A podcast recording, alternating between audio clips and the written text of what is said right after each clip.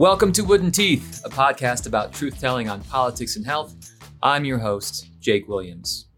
Today's truth we have a youth mental health crisis in this country. And I know the word crisis gets thrown around a lot, but this is a problem that absolutely qualifies as such. Even before the pandemic, teen suicide was on the rise, and suicide was the leading cause of death for 13 year olds in America.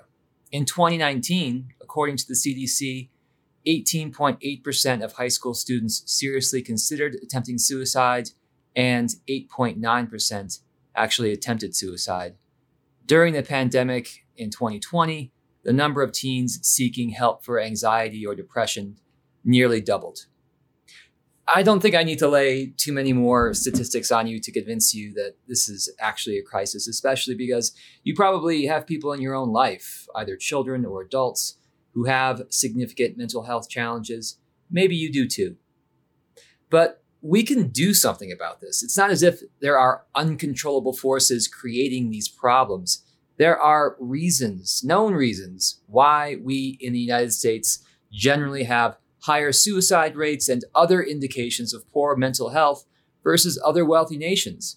We can change the way we all experience life by changing public policy in the United States. In fact, that's the whole premise of this podcast.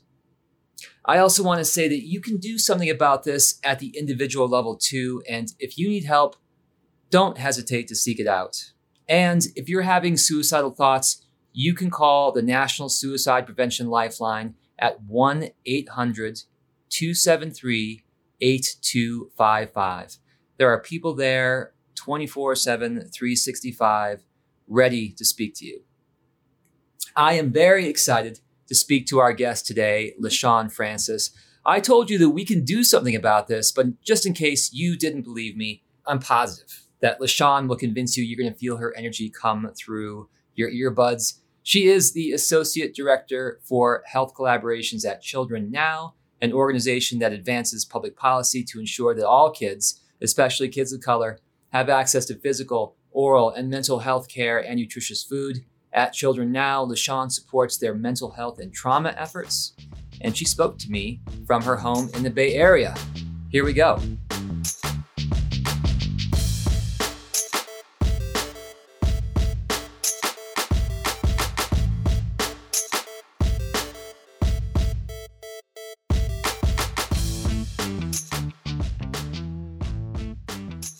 Lishaun, welcome. Hi, Jake. How are you? I'm good. I'm good. I would be better if we were doing better as a country, as a state, as a community to do something about the challenges that we're seeing among youth uh, on mental health. And you really see this in a lot of different ways, but perhaps most dramatically uh, when it comes to suicide. You know, if you look at suicide rates here in, the United States versus the rest of the world, there is a problem, first of all, in the rest of the, the, the um, developed world with this as well. But the United States, you know, sees higher rates of suicide overall and youth suicide than than basically every place else. I mean, why do you think that is? Yeah, this is a tough question because there there isn't one answer. I think it depends largely on the communities we're talking about, right? And the, the unique pressures certain communities face. And so suicidality is odd because we know that once one suicide happens in a community, say a school, the likelihood of another suicide happening increases exponentially. So I, I remember here in California, we saw a spate of suicides in one county, and a lot of that snowballed after one suicide. And the dominant narrative in that particular county was just about the stressors, the academic stressors and anxiety surrounding school.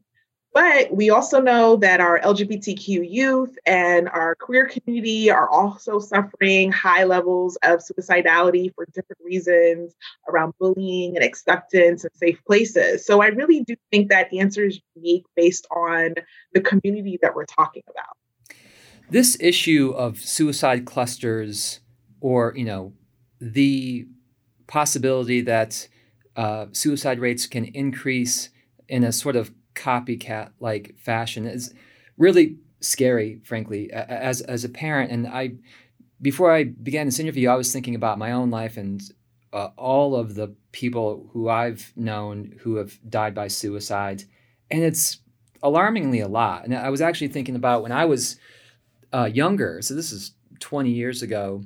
Uh, you know, all the people back then um, who died this way.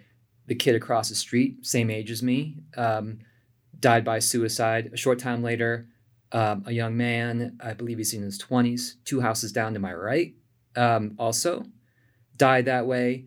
Um, uh, an adult white male who was my advisor uh, uh, on our school newspaper died by suicide, and this is all in the span of you know a couple years. Um, now, did one influence the other?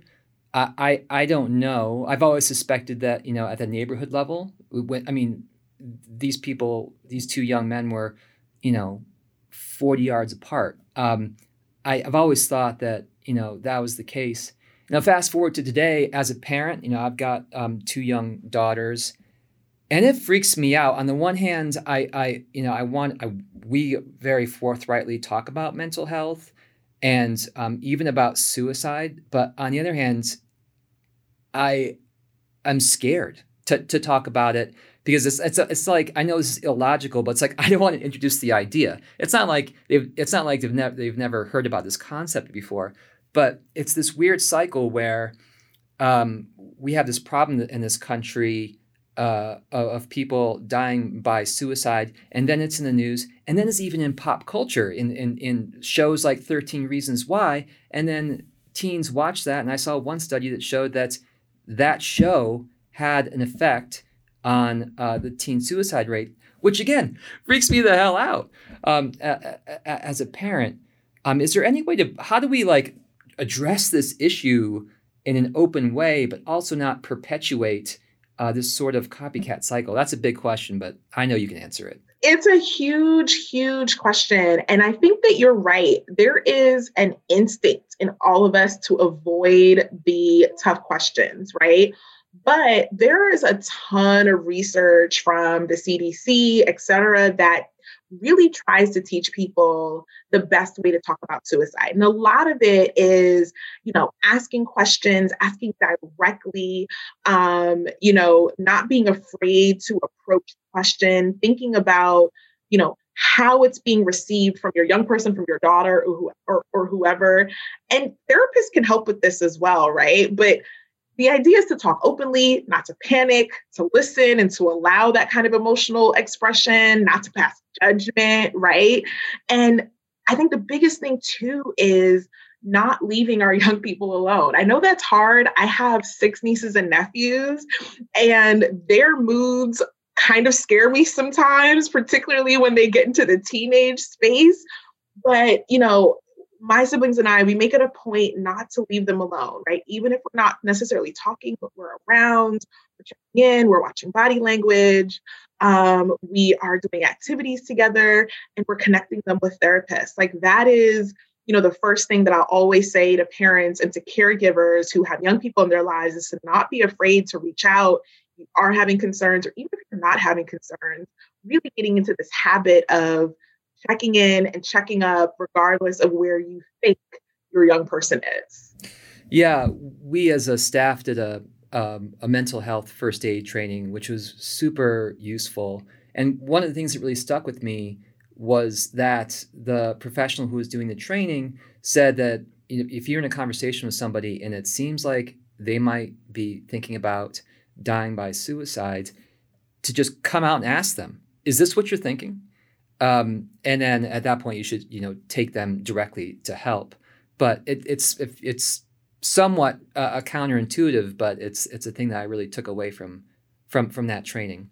Yeah, it it can be jarring. And listen, I get it. I mean, I think, you know, many of us have ex- have experienced people in our lives who um, have died by suicide, myself included. And it can be very, very jarring. I think there's just also a lot of guilt involved for the living as well that, you know, means that we don't handle these situations well going forward. So, really trying to move past feelings of guilt, feelings of stigma, um, feelings of popularization in media and narratives as well is difficult, but we can do it. Let's talk about the pandemic, which we're fortunately seem to be exiting now. You know, there have been a lot of indicators that people have been experiencing higher levels of stress. Um, there's some um, indication that um, suicides may uh, have increased in, in, some places and decreased in others. It's kind of a mixed bag. Um, my, my question for you is did, did the pandemic introduce a unique new problem or did it exacerbate existing problems? I think okay, so there, there's multiple things happening with the pandemic, right? And so the dominant narrative, and what I mean by that is what you'll see in, you know, the New York Times, Washington Post, et cetera, the dominant narrative has been, you know, young people are suffering because they are in social isolation from their their peers in particular, and that age group and that connection is so important for their, you know, social development at this time and their brain development at this time. And that is true. That is a fact. Um, what was also happening was we were in a unique space, particularly in 2020, where there was so much racial unrest happening in the world because of things like George Floyd. And we were suffering extreme levels of economic uncertainty because of the pandemic and that people lost their jobs, right? And so this hit groups differently depending on what their status was pre pandemic. So we know a lot of our low wage workers and low income workers who were having, you know, trouble financially. Those were the youth who were worried about their financial status pre pandemic. Right. So when we, you know, when when you look at the American Psychiatric Association did a survey of Gen Z about what they were worried about, almost all kids were worried about things like school shootings, unfortunately, the environment, unfortunately, but only youth of color and youth of a certain income were uniquely concerned about the health of their caregivers, parents or caregivers, their food status, their uh, uh, income status, right? Their housing status. They were uniquely worried about these things that are directly tied to their socioeconomic status. So, what that means is if they were worried about that pre COVID, once the pandemic hit, it exacerbated their fears and their stress levels and the things that they were worried about as well for that group of kids, right?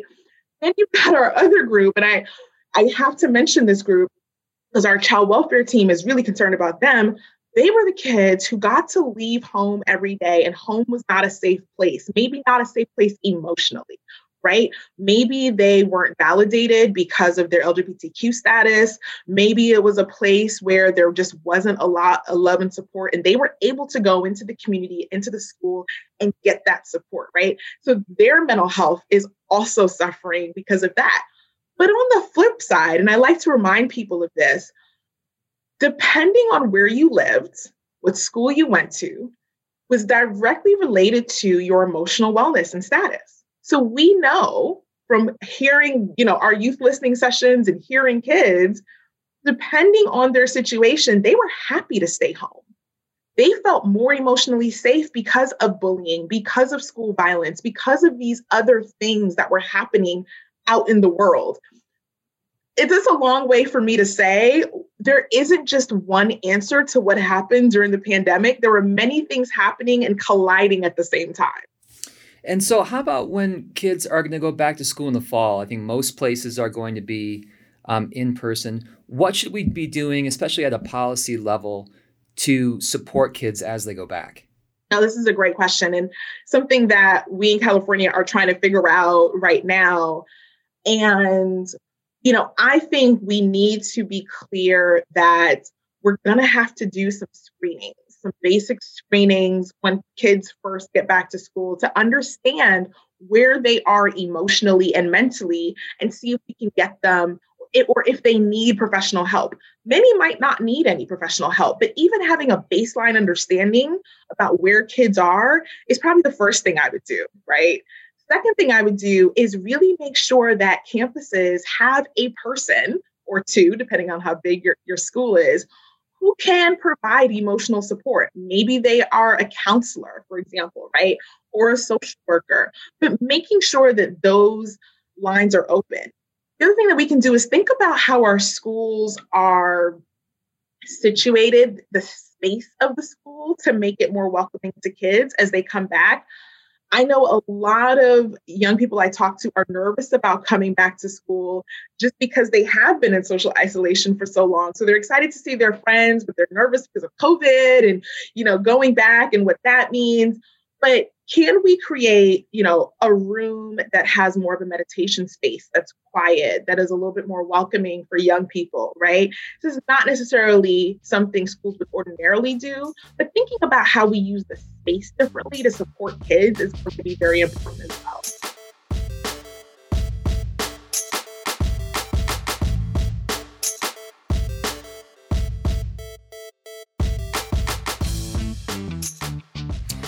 I know California has a, a large uh, budget surplus this year, and I, I, think you all have $40 billion um, to put towards um, mental health, or maybe I don't know if it's specifically youth mental health or mental health. It's 4 billion, but yeah. Four, four, sorry. Uh, I wish it was 40. Yeah, four billion. um, and in here in Colorado, we're in a somewhat similar situation. We have this infusion, especially um, from the federal government um, and there's been a discussion slash debate um, at the state capitol and other quarters about how best to spend that money to address youth mental health. What do you think? How, how should we be making these investments? Do we focus more on prevention? Do we focus on, on higher acuity? Do we start doing things we didn't do before? How do we make decisions here? A lot of it is going to depend on how much money you have right? I mean for for california 4 billion dollars is a lot of money. I think they can do a lot with these dollars. So the first thing that we've been saying is you need to figure out a plan for the fall and not forget that we're currently in a mental health crisis right? So the temptation has been i think on the state level has been to really use the $4 billion for infrastructure building right and ordinarily, as, as you know, as, as a policy person, I absolutely love infrastructure building, right? Like that is what I want government to do is to make sure that our systems can work for many, many years to come. The problem is the pandemic is a crisis in and of itself, and it brought along a mental health crisis. So we have to respond to that in the same way that we responded to COVID 19 that's my biggest concern is that we will get so far ahead of ourselves investing in the future solely, which we need to do, and forget that there are students who are going to need help and families that are going to need help right now. So that would be the first thing if I had a magic wand is, you know, just the increase of services and the robust network of services to be deployed immediately to children and families in this moment. And how does substance use cross over with all of this? You know, um, we're so we're both from states where where marijuana is legal, um, and I, I, think that we've seen a rise here in, in, this state in the use of these high potency products. So this is not I'm not talking about your standard you know joints that you've been used to seeing um, for, for for decades around the country. This is like dabbing and some other like really high potency stuff that puts you in a state um, that is not just being high it's it, it it's actually um, caused some people to have um, psychic breaks um, and have long-term problems. So that, that's like a new product a new problem that we didn't have even you know a few years ago. And then you have you know all sorts of other other drugs um, that we're, I guess you'd say, more used to, including alcohol, which I feel like is a really underreported and appreciated uh, factor in, in, public health generally, but especially on youth. What are you seeing, uh, you know, um, in, this crossover, and how are how are those habits, um, you know, affecting mental health for kids right now? Oh my goodness! I mean, there there's so much to unpack here and i'm going to try to do it in a succinct way. So the, the first thing is i'm very concerned about vaping and vape pens for young people. And i hate to sound like the uncool older aunt but the reality is for young people their brains aren't fully developed yet And there are a number of substances, you know, from marijuana to what it might be laced with to, you know, tobacco that can really impact their development going forward, right?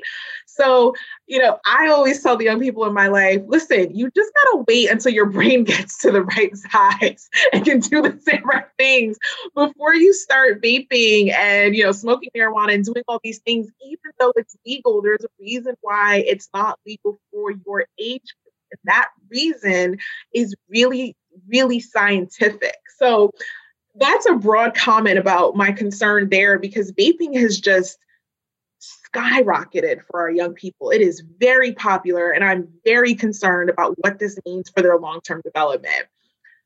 Obviously, adding COVID in, I think it depends. I think a lot of the research is saying it depends on the type of drug, it depends on whether or not they were users prior, et cetera, et cetera. But I think the reality is we don't want people navigating stressful situations with the use of drugs. I think that is the bottom line. Because you are stressed, we want we want people to find different coping mechanisms than alcohol, than marijuana, than harder drug use, right? That is where we want to be for young people.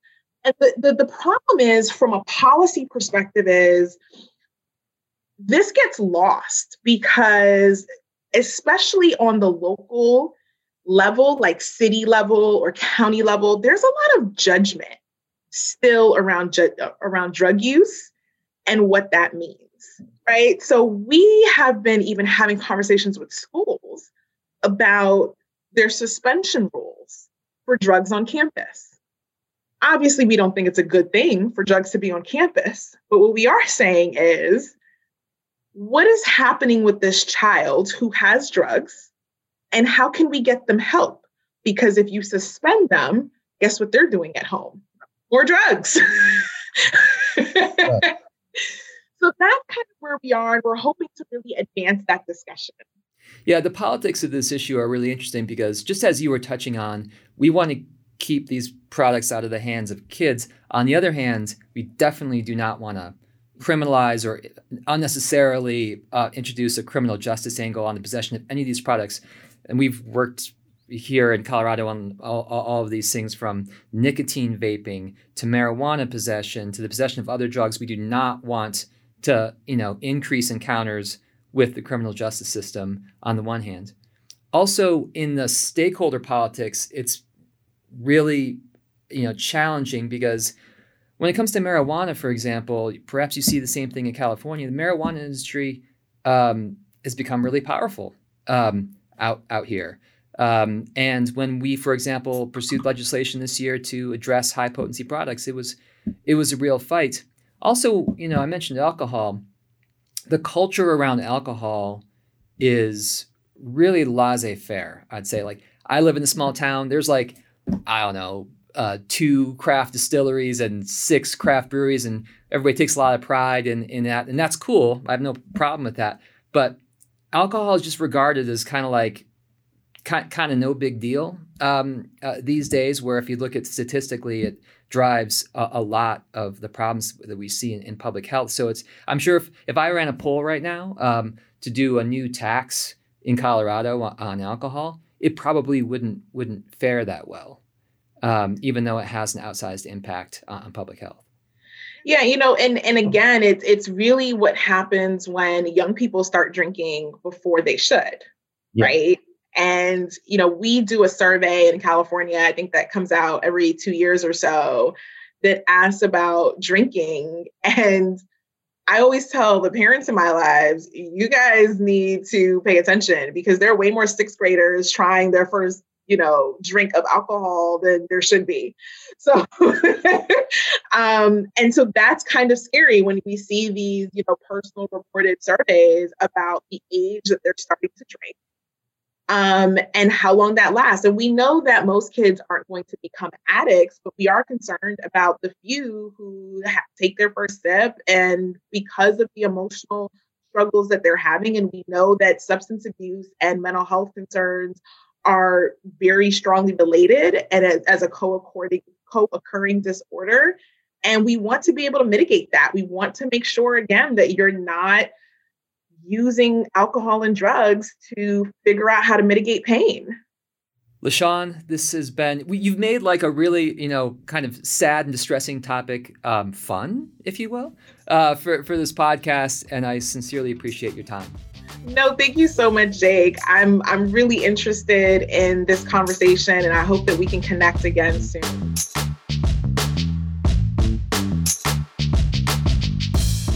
Thanks again to Lishaun Francis. You can check out more about her work at childrennow.org. I'm working on creating a creative episode for you all coming up next. Stay tuned and please rate this podcast and subscribe. It helps us immensely. I'll see you.